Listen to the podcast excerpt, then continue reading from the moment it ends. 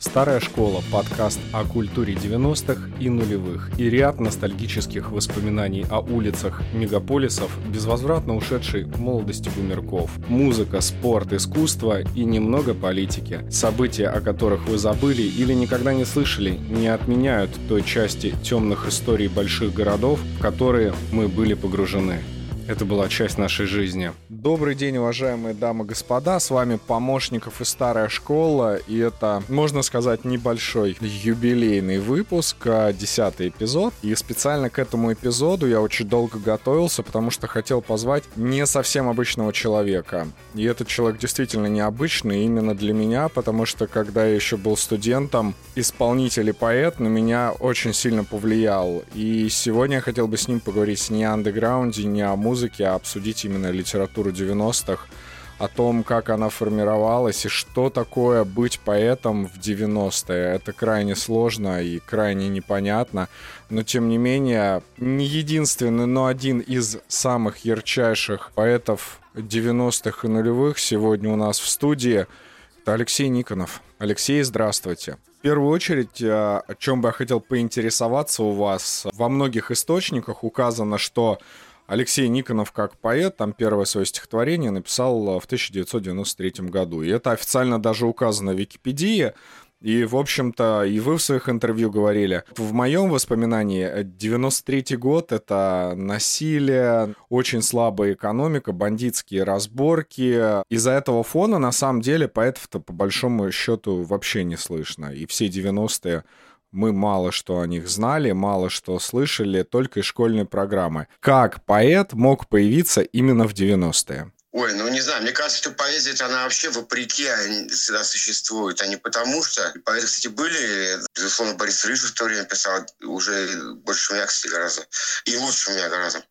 А что касается, почему? Ну, Опять скажу, вопреки, потому что вся среда, в которой я находился, она не предполагала вообще всего вот этого. С другой стороны, э, у меня было вот с детства такое, ну, очень сильное стремление к чтению, как бы я был книжным мальчиком, то есть был такой конкрет, была такая конкретная осцилляция, что я, когда я выходил во двор, была одна жизнь, да, когда я был дома, у меня была совершенно книжная жизнь такая вот, немножко даже умышленная, наверное. Ну и когда уже я годам 20 э, какую-то критическую массу текста, видимо, преодолел, ну я просто почувствовал, ну это вот осознанно, это неосознанная необходимость, конечно, точно. Ну я не знаю, вот, понимаешь, вот прямо сказать, что потому-то и потому-то я начал писать, я не могу. Там какой-то был ряд безусловных факторов. Скажу только, что вот первый свой текст я точно отлично помню, когда я его написал, я даже помню этот день и что я чувствовал тогда. Я даже помню, чувак меня окружал. То есть вот очень хорошо все это помню. А если подробнее? Ну, это как, э, знаешь, это как лишение девственности, что ли. То есть это, это запоминаешь. Ну, то есть ты же помнишь свою первую девушку, правильно? Мы ну, всех помним. Конечно, естественно, все помнят. Это, это это то же самое вообще. Вот, в принципе, я всех помню, все свои стихи, вернее, помню, как были написаны. Но вот этот ярче всего я помню, что я просто шел, в Выборг есть такой район, третья баня, я прямо там шел, девушку провожал, было три часа ночи, и я этот текст сложил в голове, вот как бы, он, вот, он, он, я потом его переписывал, дописывал два года, кстати, этот текст, не метро, а всего лишь этот текст. Но вообще, вот, вообще текст приходит нам поэтически всегда единовременно, то есть одномоментно. То есть э, нет такого, что ты его пишешь, ничего подобного. Он приходит, да, и ты его просто вот э, формулируешь, что ли, ты его... Ну, там, это когда я в общем, ну, панк-роком занимаюсь, и очень много мерился звукозаписью. Так вот, э, стих приходит, как будто вот он на пленку уже записан. Тебе нужно потом просто это подсвести, да, там, по громкости, мастер сделать там, э, вот, собственно, и все. Мне кажется, что по настоя... настоящие стихи, они не пишутся вообще. То есть они, они просто приходят, ты должен его перенести на бумагу. Не факт, что он приходит и в тех же образах, которых тебе это сделать. Как правило, нам удается процентов на ну, хорошим поэтам на 100, наверное, в среднем там на 80, слабым на 50, на 40. Перенести то, что ты, вот этот образ, который тебе пришел одномоментно на бумагу, да, это, не, ну, это и есть как бы поэтическое мастерство. Потому что поэтическое чувство, оно же, в принципе, каждому человеку свойственно, и многие это испытывают но перенести вот это на бумагу не каждый, во-первых, рефлекс такой испытывал, во-вторых, и многие, которые даже испытали этот рефлекс, но они просто не в состоянии. И тут дело даже не в образовании, не в количестве прочитанных книг, Значит, получается, я что-то не замечаю. То есть дело, видимо, не в тех книгах, которые я читал, как, как я сейчас говорил о критической массе текста, а что-то еще. Но вот это что-то еще, оно всегда есть в поэзии. потому что требует от поэзии что-то логического, понятного. Вот лично мне вообще не хочется, ну, никогда. То есть для меня поэзия это, это какая-то черная яма, которая за моей спиной всегда существует. А чего в этой черной яме, я не знаю. И никто не знает. Алексей, просто смотрите, э, вот для меня вообще русский поэт Леха Никонов — это такая одна огромная загадка. Я объясню почему. Потому что 90-е чем наполнялись книжные прилавки? Как правило, какой-то дешевой билетристикой. Это какие-то непонятные любовные романы, какие-то сериалы, которые переносились на книги. Вкус у людей крайне низкий. Вот для того, чтобы на самом деле, мне так кажется, возможно, я ошибаюсь, для того, чтобы писать стихи, очень важно правильно ранжировать, обладать вкусом, и при этом еще что-то правильно вычленять, и помимо всего этого еще очень важно тонко чувствовать. Но при этом, при всем, я прекрасно знаю, что вы находились а, в андеграундной панк-тусовке в Выборге, потом переезд в Санкт-Петербург. Для меня это еще большая загадка. Вот человек с такой тонкой душевной организацией, вот как он вообще в панк-среде и почему вот из этой всей панк-среды он стал поэтом и что именно конкретно он читал в те времена, когда с литературой вообще в принципе были проблемы два вектора. Один вектор, конечно, вот прилавочный. Кстати, вот на этом прилавочном векторе иногда попадался и Лимонов, и Маркиз де Сад. И там же я купил и Монтенин, например, мысли, и там... И... То есть, э, на самом деле, вот нужно было искать. Как бы был такой классный магазин в Санкт-Петербурге, он на мой, по-моему, даже сейчас находится там, Быкниц. Вот. Там было очень много старых книг, недорогих. Собственно говоря, вот там я все и брал. А круг моего чтения тогда, ну, он такой был, собственно, скорее французский. Э, Пруст, Бадлер, Рамбо, Полинер. Цвейк, если я не ошибаюсь, тоже тогда был частично. Вот я помню, что вот, ну, типа, мне... Цвейк не мой писатель тоже, на самом деле, и он, очень фран... и он не француз. Э, но э, нет, это вот Цвейк для меня это как бы совсем не мой автор. Вот я говорю, у меня такое было все-таки скорее, фран... я скорее француз, как и Пушкин, как Лермонтов. Или... А ты знаешь, что Грибоедов вообще не разговаривал по-русски никогда? Даже когда с ним говорили по-русски, он отвечал по-французски, как те наши русские классики. Да. А, да, а, а у Пушкина была кличка «Француз». Ну, то есть, вот, в принципе, мне кажется, мне повезло в этом отношении, что я, я воспитан, конечно, на переводах на французских, но даже в этих переводах, да, вот это тон, не тонкость, слово тонкость, мне кажется, ну, неправильное. Как же правильно, как бы, вернее, сказать, не тонкость, а... Деликатность. Усилие, тонкость усилия, да, вот, вот скорее, э, деликатность усилия, да, вот, э, которые мы применяем, чтобы вот что-то скрыть, да, вот в себе, в жизни. Что такое поэзия? Она что-то, она берет образ, да, и, и через этот образ раскрывает нам либо нас самих, либо еще, еще что-то, что мы тоже не знаем. Ну и, например, рассказывать о природе что-то, что раскрывается заново для нас. И именно в этом смысл поэзии вообще. То есть если у нее есть смысл. Потому что я лично считаю, что поэзия со смыслом — это печальная история. То есть это не красовская линия, ну, не мое в литературе, там не красовская, симоновская, все вот это поколение военное, вот это вся вот эта билиберда, это вообще совершенно... Другими словами, когда агитка попадает э, в поэтический текст, когда текст становится рациональным, э, мне его не интересно читать. Просто. О, окей, давай сейчас на примере. Вот типа Симонов, Юлия Друнина, это прям вообще не твое. Нет, никак вообще.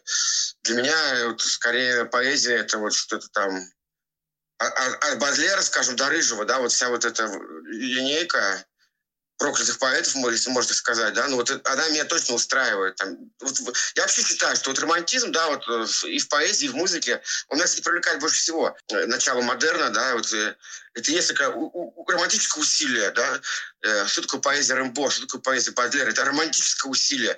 У Альда, кстати, Байрон тоже не мой поэт, конечно, но и в том числе и Байрона, как бы, вот это романтическое усилие и в живописи, и, там, это, и Мане там, да, идет, и Гоген, если хочешь, и Ван Гог, и в прозе и тот же Прус, да, что такое в поисках утраченного времени, как не глобальное романтическое усилие. Или, например, даже Джойс, Улис, Улисовский Джойс, да. да. Ну, что это как не романтическое усилие для постижения реальности через расщепление мира, да, вот скорее так.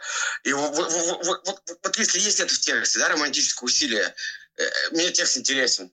Если этого нету, ну, он может быть мне тоже интересен. Так, так, так, так мне иногда интересно стихи Шекспира, которые, кстати, тоже романтическое усилие, между прочим.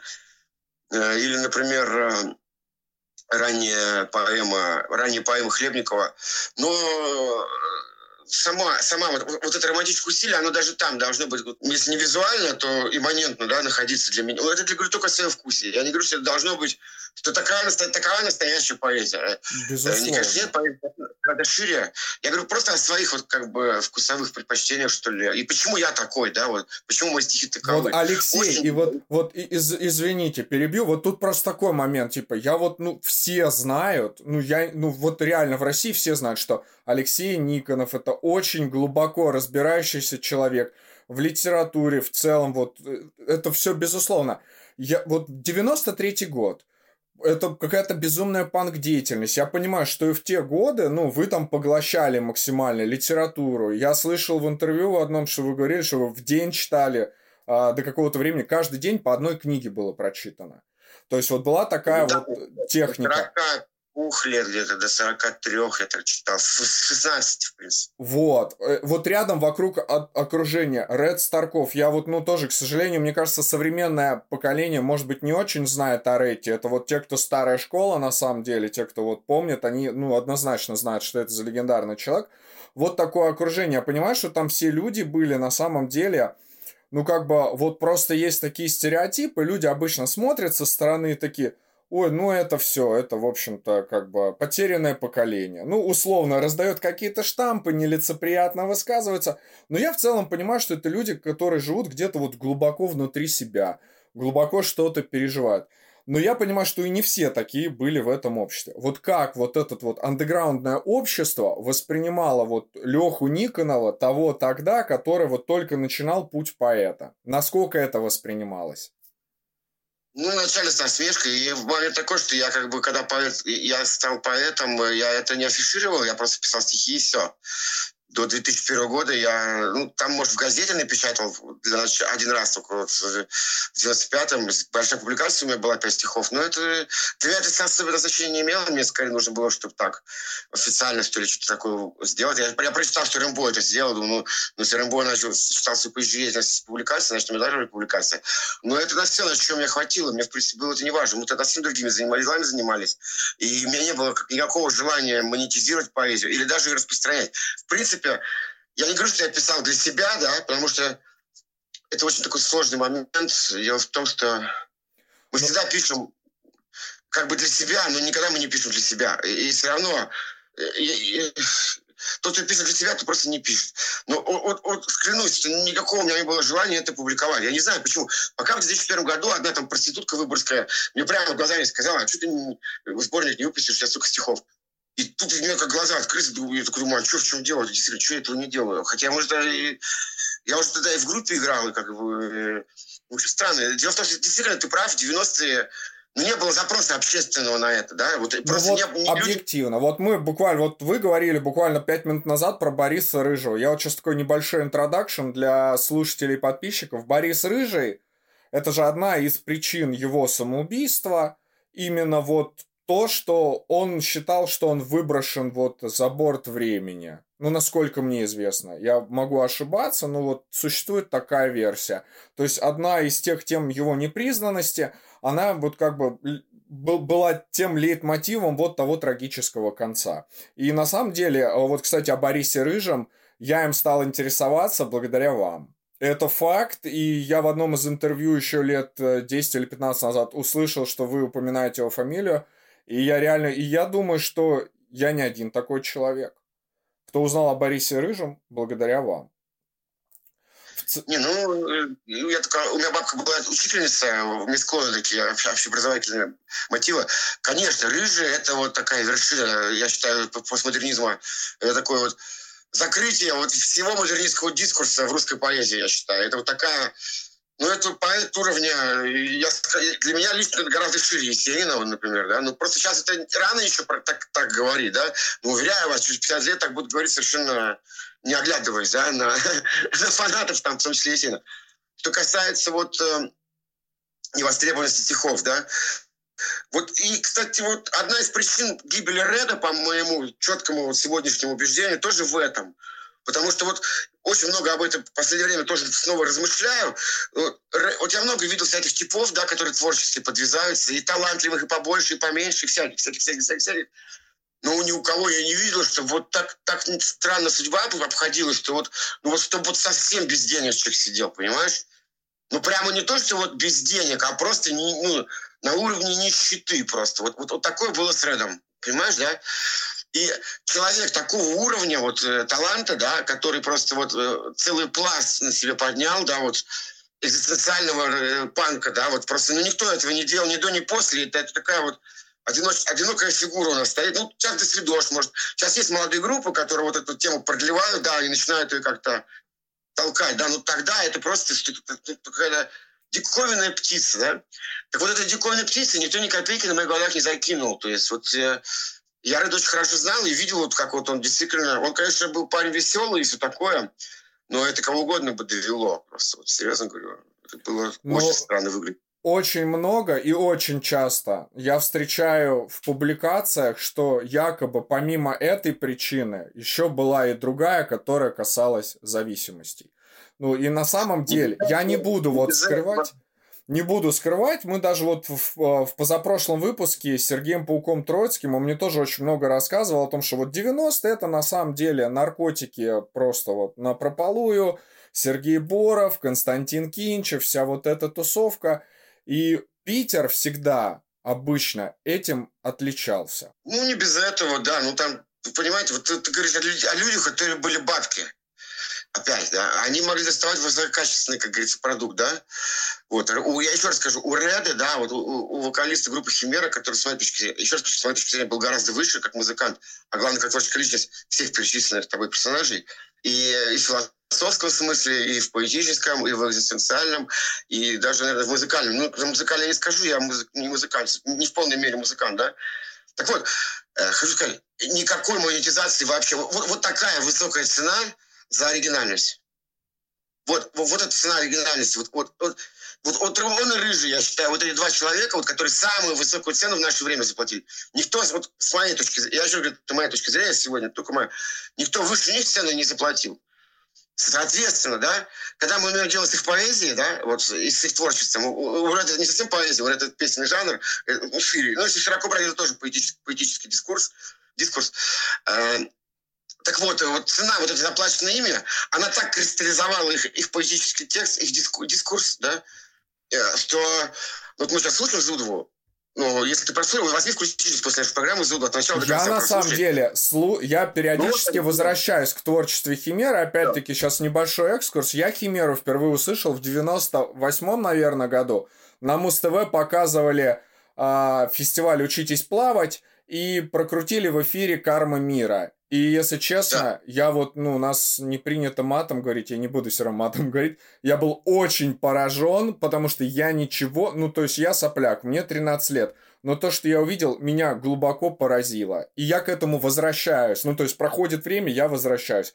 И самый интерес в том, что вот в 13 лет ты слышишь одно, для тебя это какая-то там тяжелая музыка андеграунда. В 20 лет это уже немножко другое. В 35 ты это пересматриваешь по-другому. Я уверен, что и в 50, когда я к этому вернусь, я буду воспринимать по-другому.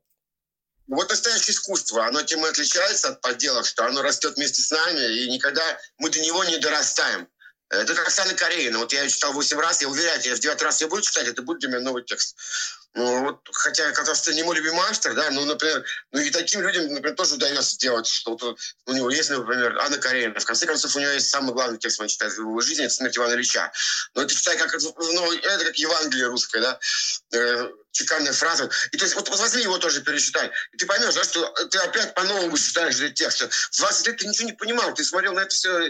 И, и это каждый, каждый раз происходит. Вот, и вот именно вот это и с Рыжим то же самое. Да? Вот вначале мы его читаем как такую тонкую лирику, да, такого вот э, Свердловского эстета, да, но как, как, когда мы возвращаемся к этим стихам, мы, мы вдруг вот эту тяжесть начинаем ощущать, да, а потом вдруг мы опять читаем еще в третий раз, и вот эта тяжесть вдруг пропадает. Это вот постоянно американская горка, вот настоящее творчество, когда ты в него погружаешься, и если это истинное, истинное вот такое, что такое э, предмет искусства, что такое вообще культура, что такое творчество, да? Ну, это экзистенциальное отражение социальной структуры. Понимаешь? Uh-huh. И, и это все. Оно может быть каким угодно. Вот, и, и тот, кто это отразил, да, вот на себе, вот через свой через свою судьбу, если хочешь, да, вот. И чем, чем, он, более, чем он больше поступился, да, тем хуже он будет отражать. А, чем он больше заплатил, да, своей жизнью, да, за то, чтобы это отражать, да, э, тем его отражение будет неверным, да, потому что верное отражение – это тоже плохо. Тем оно будет таинств, более таинственным, более магическим, тем больше оно нас будет притягивать. И это самое главное, что, мы, что, что я прошу от поэзии. Если это есть в моих стихах, мне больше ничего не надо вообще. Не надо мне смысла, не надо мне никаких идей, не надо мне никакого гуманизма и, и, или порнографии. Ничего мне этого не надо. Или хайповать. Это тоже мне ничего не надо. Мне нужно на стихотворение получить билет в иное измерение. Да? Если у меня это... Если я хотя бы чуть-чуть это почувствовал, все, что мне еще? Зачем мне еще что-то? И это ты почувствовал 30-летним подростком, понимаешь? Ты, может, это так бы не сформулировал, как я сейчас, но вот это чувство, оно вне интеллекта, это чувство, оно скорее даже животное, да? Поэтому Дионис, Дионис, вот э, бог поэтов, да, э, их вообще два Аполлона Диониса. Вот ну, ну, в России, я считаю, вот русская поэзия это совершенно дионистическая, дионистический бунт. У нас только Пушкин умудрился обоих совместить, у него и полонистический ряд, и дионистический. Так вот, Дионис, вот этот поэтический бог, ну, это совершенно такой вот не интеллектуал, понимаешь, вот как э, он, он совершенно же, это совершенно вот такой божественная эманация, которая совершенно не интеллектуальна. В конце концов, Иисус интеллектуалом не был, да?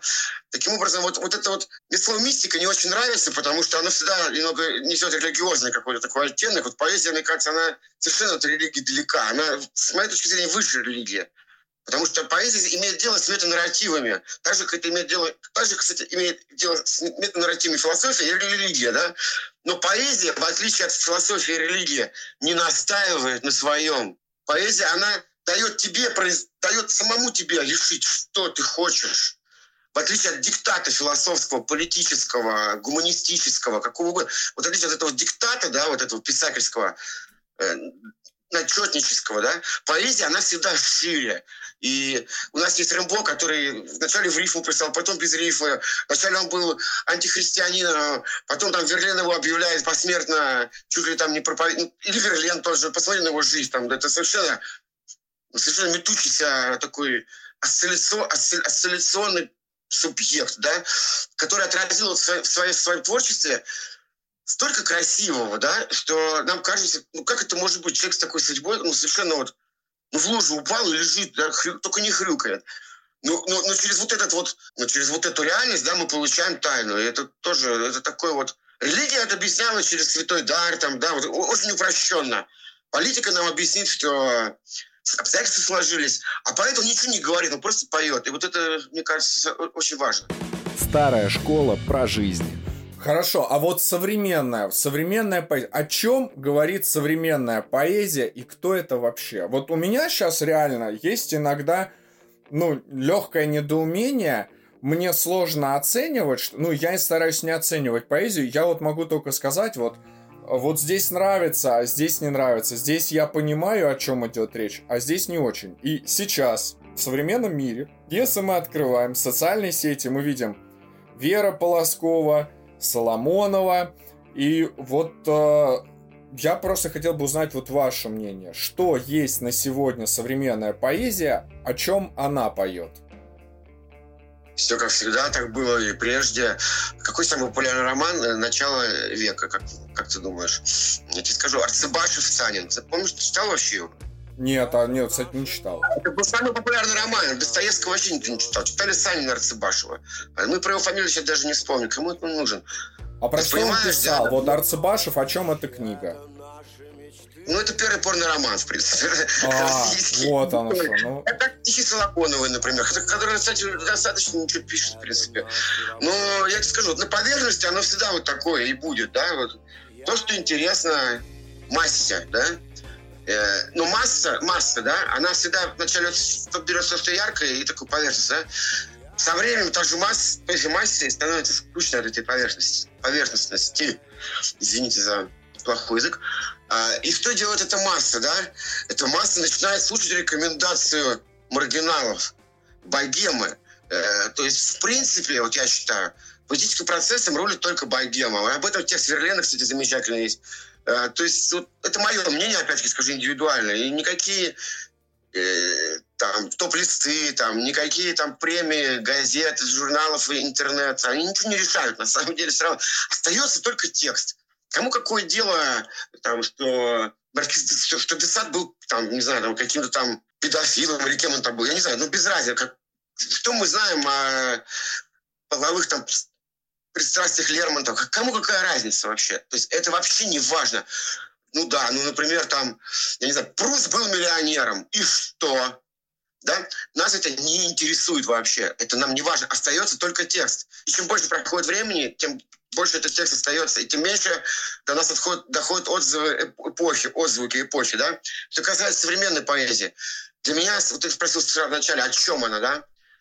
Э, для меня современная поэзия, вот в двух словах сейчас выражается, она молодая, да, и она очень эгоистичная. Вот она о себе, в первую очередь, да? Вот это метамодерн, вот этот, о котором все много говорят, о котором ты не видел, для меня он в первую очередь в этом, вот молодые поэты, они пишут только о себе. Им не нужны никакие высокие идеи. И их не интересует ни торжество демократии, ни торжество теократии, ни фашизм, ни коммунизм. Их все это не интересует. Это замечательно вообще. Это, это такая, ну, такая надежда. И я вот считаю, что именно за это... Вот, ну, слушай, ну ты же понимаешь, что мы сейчас живем в ренессансе в поэтическом, да? Это же наглядно можно понять. Ну, ты вот сам говорил, в 90-е никому о стихах и думать даже не приходилось, да? В ну, все выживали, да. Все выживали. В нулевые это было неким таким курьезом таким интересным курьезом, да? В десятые к стихам стали прислушиваться. А сейчас начинается поэтический ренессанс. И он, ну, лично для меня он налицо. Я просто, возможно, хожу в культурной столице и очень много вижу молодых поэтов. Я могу тебе назвать их Куница, Тесли, Ананасова, э, Енотов, э, просто, э, Туманов. Это я просто на скилл говорю, сейчас по пути вспоминаю, да? Седых. Слушай, я, у меня вот, вот просто... Иван, Гусев, э, Иван Пинженин. Пинженин Ваня, отлично, правильно, ну, конечно. Mm. Э, ну, я просто сейчас боюсь вот забыть его столько, их, их столько хороших поэтов сейчас, действительно, немало, не и это все молодые. Ну, вот Ваня, может, постараюсь это все молодые ребята. Они меня э, э, моложе в два раза, а некоторые даже в три, понимаешь? Ну, я так понимаю, что сейчас публика, публика, она сейчас ходит на поэтические вечера, потому что я вижу, что вот у вас, когда, типа, происходит, вот Алексей Никонов там выступает со стихами, я всегда вижу, что забиты залы, народ очень сильно реагирует. Для меня удивление. Я сегодня немножко проговорился знаком, говорю, сегодня буду общаться с Алексеем Никоном. Мне такие, да ладно, ты что, серьезно? Типа с Никоном, он же русский поэт. Я говорю, ну да, как бы. А небольшая ремарка, я живу там последние 8 лет в Украине. И даже здесь, здесь, ну, как бы знаю, да, то есть народ интересуется. Но по какому принципу вот вы это оцениваете? То есть это связано, я так, просто мне интересно, вот, ну, у любого плюс-минус там понятно, что исполнитель, возможно, и поэта, есть времена, когда он, например, такой э, устраивает какой-то поэтический вечер, приходит и, ну, располагается на сцене, а в зале там буквально несколько человек. Вот было такое, или это всегда было как-то плотненько? Кстати, ну вот очень редкое было. Есть какой-то организатор не постарался в каком-то городе. Честно говоря, я даже такого не припомню. Как-то было в каком-то городе, организатор что-то все про, про, пропустил. Ну, не хочу матом выражаться. Все профукал. А так, в принципе, да и даже первое, когда я читал поэтические вечера, вот мы были в Питере в стирке, всегда много народу было. Я уже видишь, в фан-группе играл, как бы, и народ меня знал. Ну, не знаю, вот у меня как-то, если честно, мне грех жаловаться, и не буду этого Но делать. грех жаловаться, я скажу почему. Потому что я, на самом деле, со стихами познакомился, я сейчас очень э, хочу э, проретранслировать из своего немножечко опыта, с вашего позволения, вот, и передать привет э, своему бывшему однокласснику Паше Левину. Я не знаю, услышит он это или нет, потому что именно благодаря ему я узнал о пан-коллективе «Последние танки в Париже», и о ваших стихах. И для меня это тогда было какое-то нереальное открытие, потому что было начало нулевых. А то, что по звуку я услышал, мне определенно понравилось. Ну, я вообще как бы расположен к панк-року. А то, что я услышал в стихах, для меня был просто какой-то взрыв. И самое удивительное, что вот для... я увидел такую определенную магию, когда один человек просто включает на телефоне, как вы читаете стихи, и потом постепенно в компании один за другим а, пацаны начинают при каждом удобном моменте а, декларировать. И э, это, это было на самом... Ну, для меня это была определенная магия, потому что я такой смотрю, такой, блин, и я вижу, что ни одному мне это нравится. Это там типа цепляет всех. Но нулевые, опять-таки, я немножко вернусь вот к начале нулевых. Это еще вот только отходили от 90-х, но вот именно то, что вы сказали ранее, стали уже прислушиваться. Вот тогда уже стали да, прислушиваться да. и молодые ребята. Ну, вообще я замечаю, что на чтение в основном молодежь ходит. Э, есть, конечно, процентов где-то 20-30 примерно моих ровесников или старше, но в основном все моложе меня и раза в два. То есть, э, ну, вообще я с ровесниками не общаюсь почти. Э, так что и на концертах их тоже почти не вижу. То есть как-то даже с людьми старше меня мне легче найти общий язык. А уж тем более с молодыми, да, чем со своими ровесниками. Это ну, вот так. я так понимаю, что ровесники, они там все плюс-минус изменились, это понятно. Ну вот, если, ну, я ну, так ну, понимаю, что на самом деле интересы очень разные. Ну, люди же, как правило, что там типа... Мы вот... с ними друг друга не понимаем вообще, они живут другую жизнь. Я понимаю, что они типа выбирают другую жизнь, потому что это, скорее всего, уже либо... Ну, либо там часть, естественно, у всех там либо умирает уже там, либо это люди, которые становятся примерными семьянинами, им уже вообще ни до чего. И они так, ну, скептически смотрят ввиду там своей прямой Блин. деятельности. Старая школа про жизнь. А, сейчас немножечко вот в другую сторону. Вот а, если бы вот вообще, типа, вот в 93-м Алексей Никонов пишет первые стихи, вот в 93 году Алексей Никонов вообще мог представить вот о том, что вот в 2021 году он будет поэтом, видным, рок-музыкантом, видным, ну, человеком, который, ну, по сути, там определяет целую эпоху вот именно питерского какого-то андеграунда и выборгского. Вот это вообще читалось, это было, ну, понятно, что, наверное, желание какое-то было, стремление, но в целом, что будет именно так, и благодарен ли нынешний Алексей Никонов судьбе?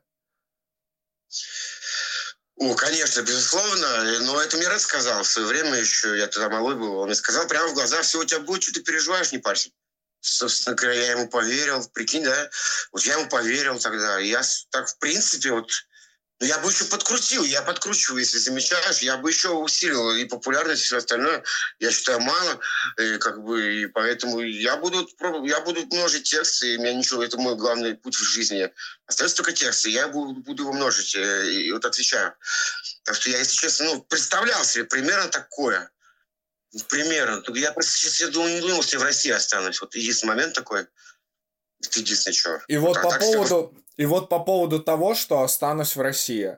А, я ну, в нулевых очень четко, всегда прям четко-четко следил. После нулевых, к сожалению, немножко отпустил, но не сильно, потом все равно наверстал. Вот что я заметил со стороны, а, что, наверное, я помню, что Алексей Никонов это был первый человек. Вот когда еще никто не видел, никто ничего не понимал, начало нулевых. А у Алексея Никонова и «Последние танки в Париже» было очень много текстов, прям вот про, про, про президента Путина. И они прям были вообще, ну, не в его пользу, если смотреть объективно. И сейчас я вижу, что вот этого протеста, он есть, но, наверное, он не настолько персонализирован. И в связи с этим я прям реально разные вещи слышал.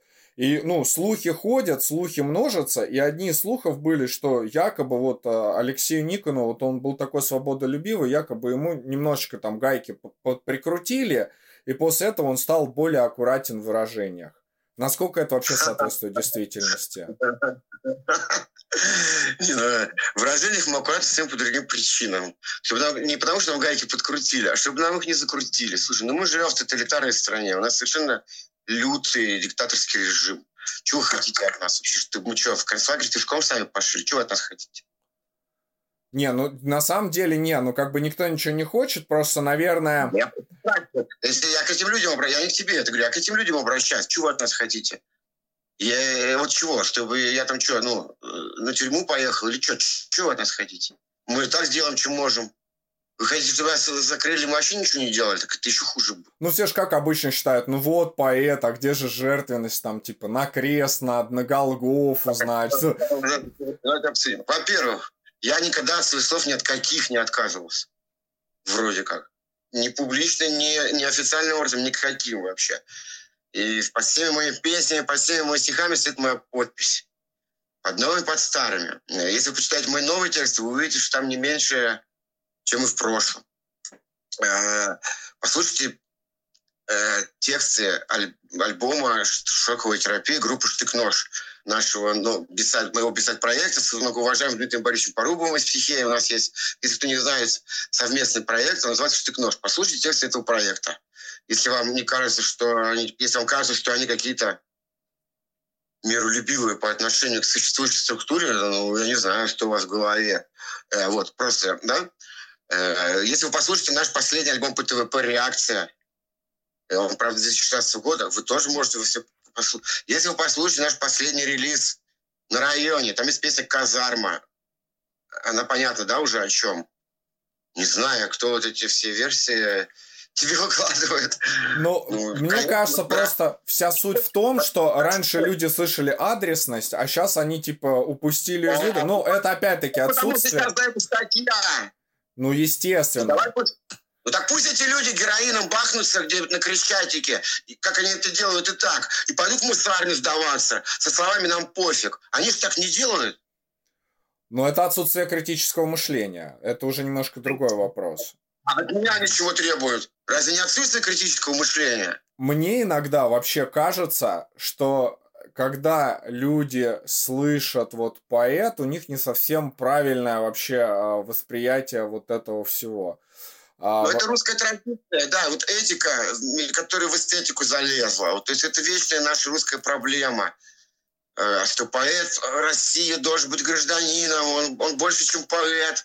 Вот это вся, вот, вот это все, вот это, что я ненавижу больше всего, да, вот это оно есть. Да? Это на самом деле тотальное вторжение этики в эстетическое поле. То есть это просто аншлюз этики, который начался вот у нас э, с конца 19 века благодаря вот этим усилиям всяких вот этих господ Белинского, Добролюбова, Чернышевского, всей этой шайки, э, которая просто превратила поэзию просто в, в отхожее место, извиняюсь. И понадобились такие усилия вот этого Серебряного века, чтобы это преодолеть. Понимаешь, во что они превратили русскую поэзию? Ну, почитай вообще стихи Некрасова. Это, это что вообще такое? Ну, по сути, это как э, декларация. Это подстрочник к текстам Белинского. Или к своим собственным. Вот и все. А, Причем Некрасов, казалось бы, совершенно неплохой поэт. У него э, он произвел реформу, в принципе, в русском языке. И, в принципе, все его дети, он пустил Арго в, русский, в русскую поэзию, он его простил. И, собственно, я тоже в каком-то смысле на Некрас клине с точки зрения эстетики, да? Но то, что вот, вот этот аншил этики, да, который был произведен народниками, да, ну, мы до сих пор все больны. Вот просто требуют от поэта, от художника, от музыканта, чтобы он определился со гражданской позицией, вышел на жертвенный костер, поджег себя, кричал очень громко и сгорел.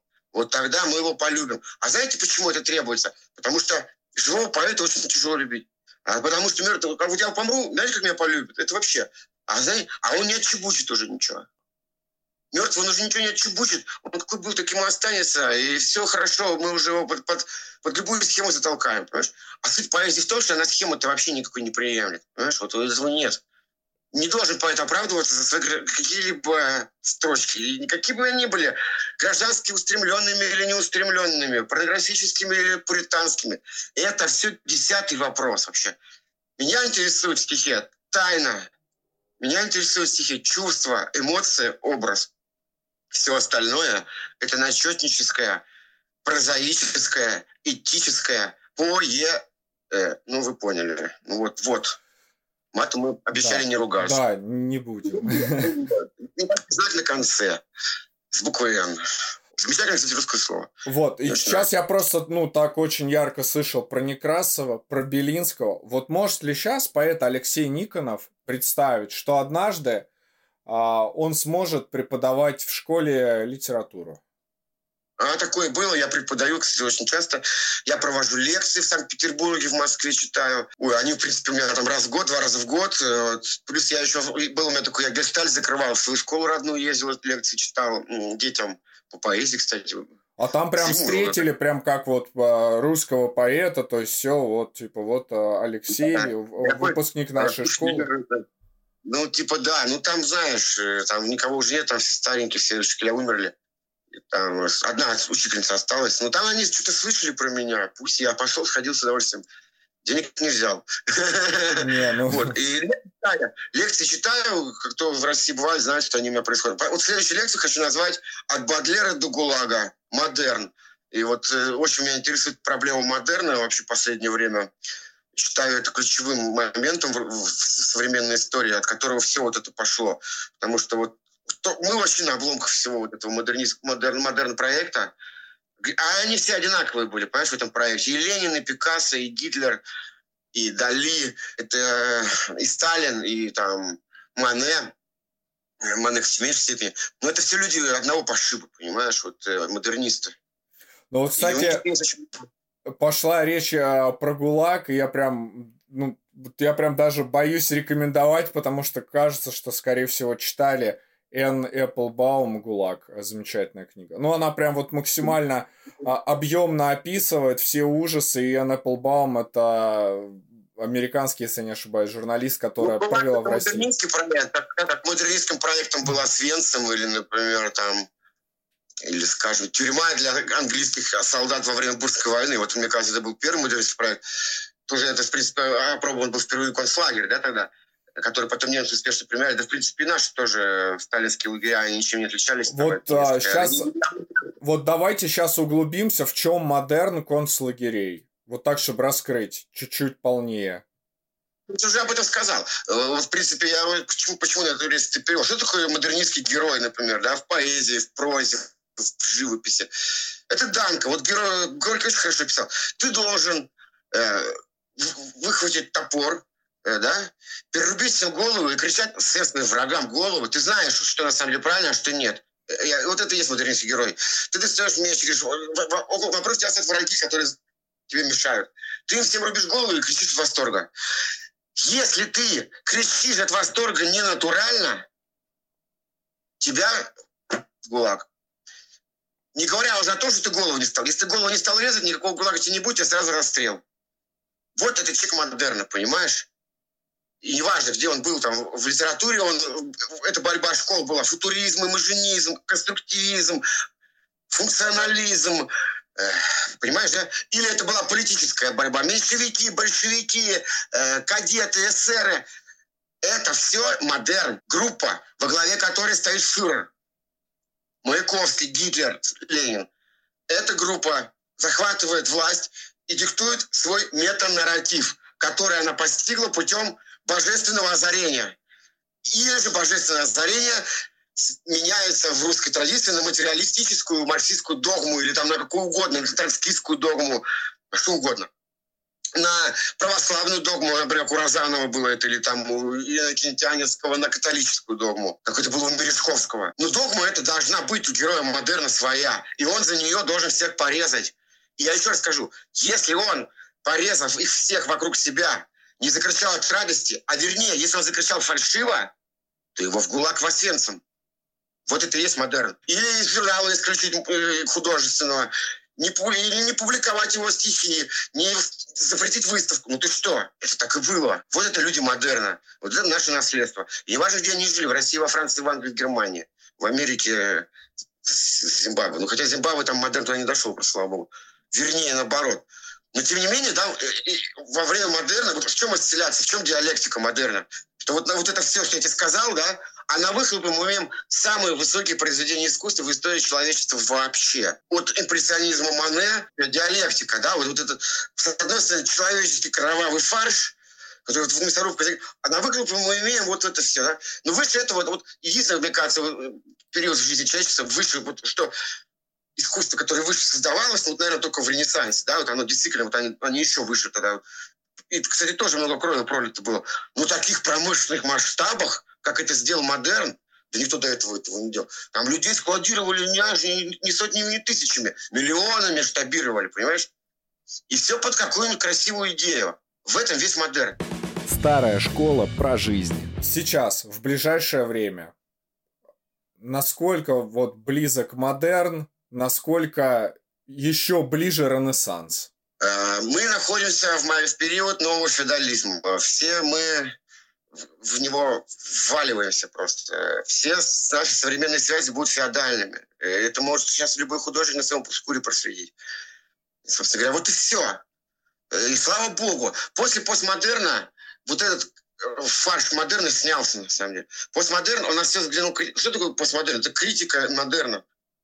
Ирония, снижение, цитата, симулятор. Ну, Поэтому сейчас отчасти можно вот как бы и объяснить вот этот всплеск популярности, например, стендап-шоу. Конечно, в том числе. А самое главное, что э, э, ну, постмодерн, ты пойми, что постмодерн, он приходит к критической стадии своего развития.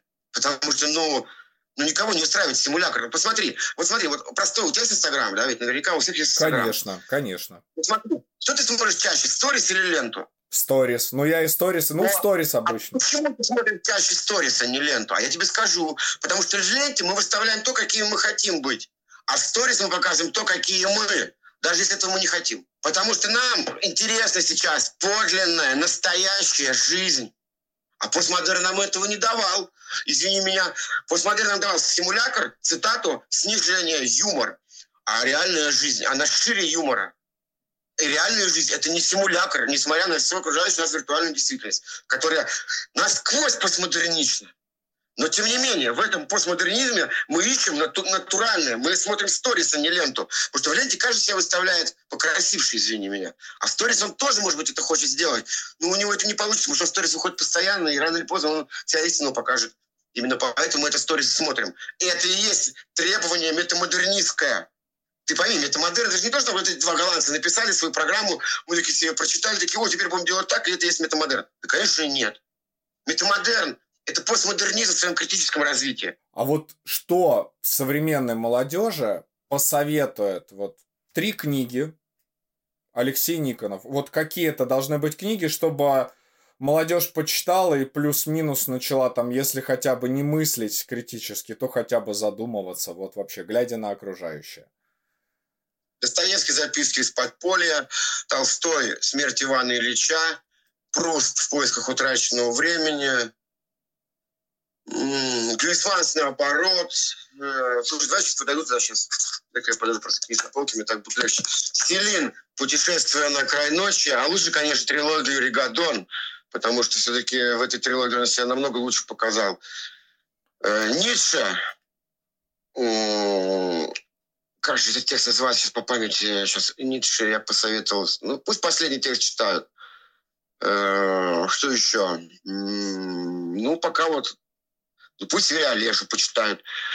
Э, пока пусть осилят это, а, а в следующем выпуске, потому что Алексей, очень бы хотелось еще... Олешу зависть, Олешу зависть роман. Там у него позднего тоже странный текст есть. Зависть, отличный текст, небольшой, замечательный. Читайте все.